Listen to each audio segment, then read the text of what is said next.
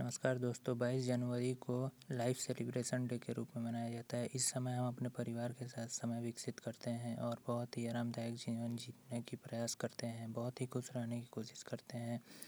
इस समय हमें आराम बहुत ही बढ़िया ज़िंदगी मिला है। हमें परिवार के साथ रहना चाहिए। धन्यवाद।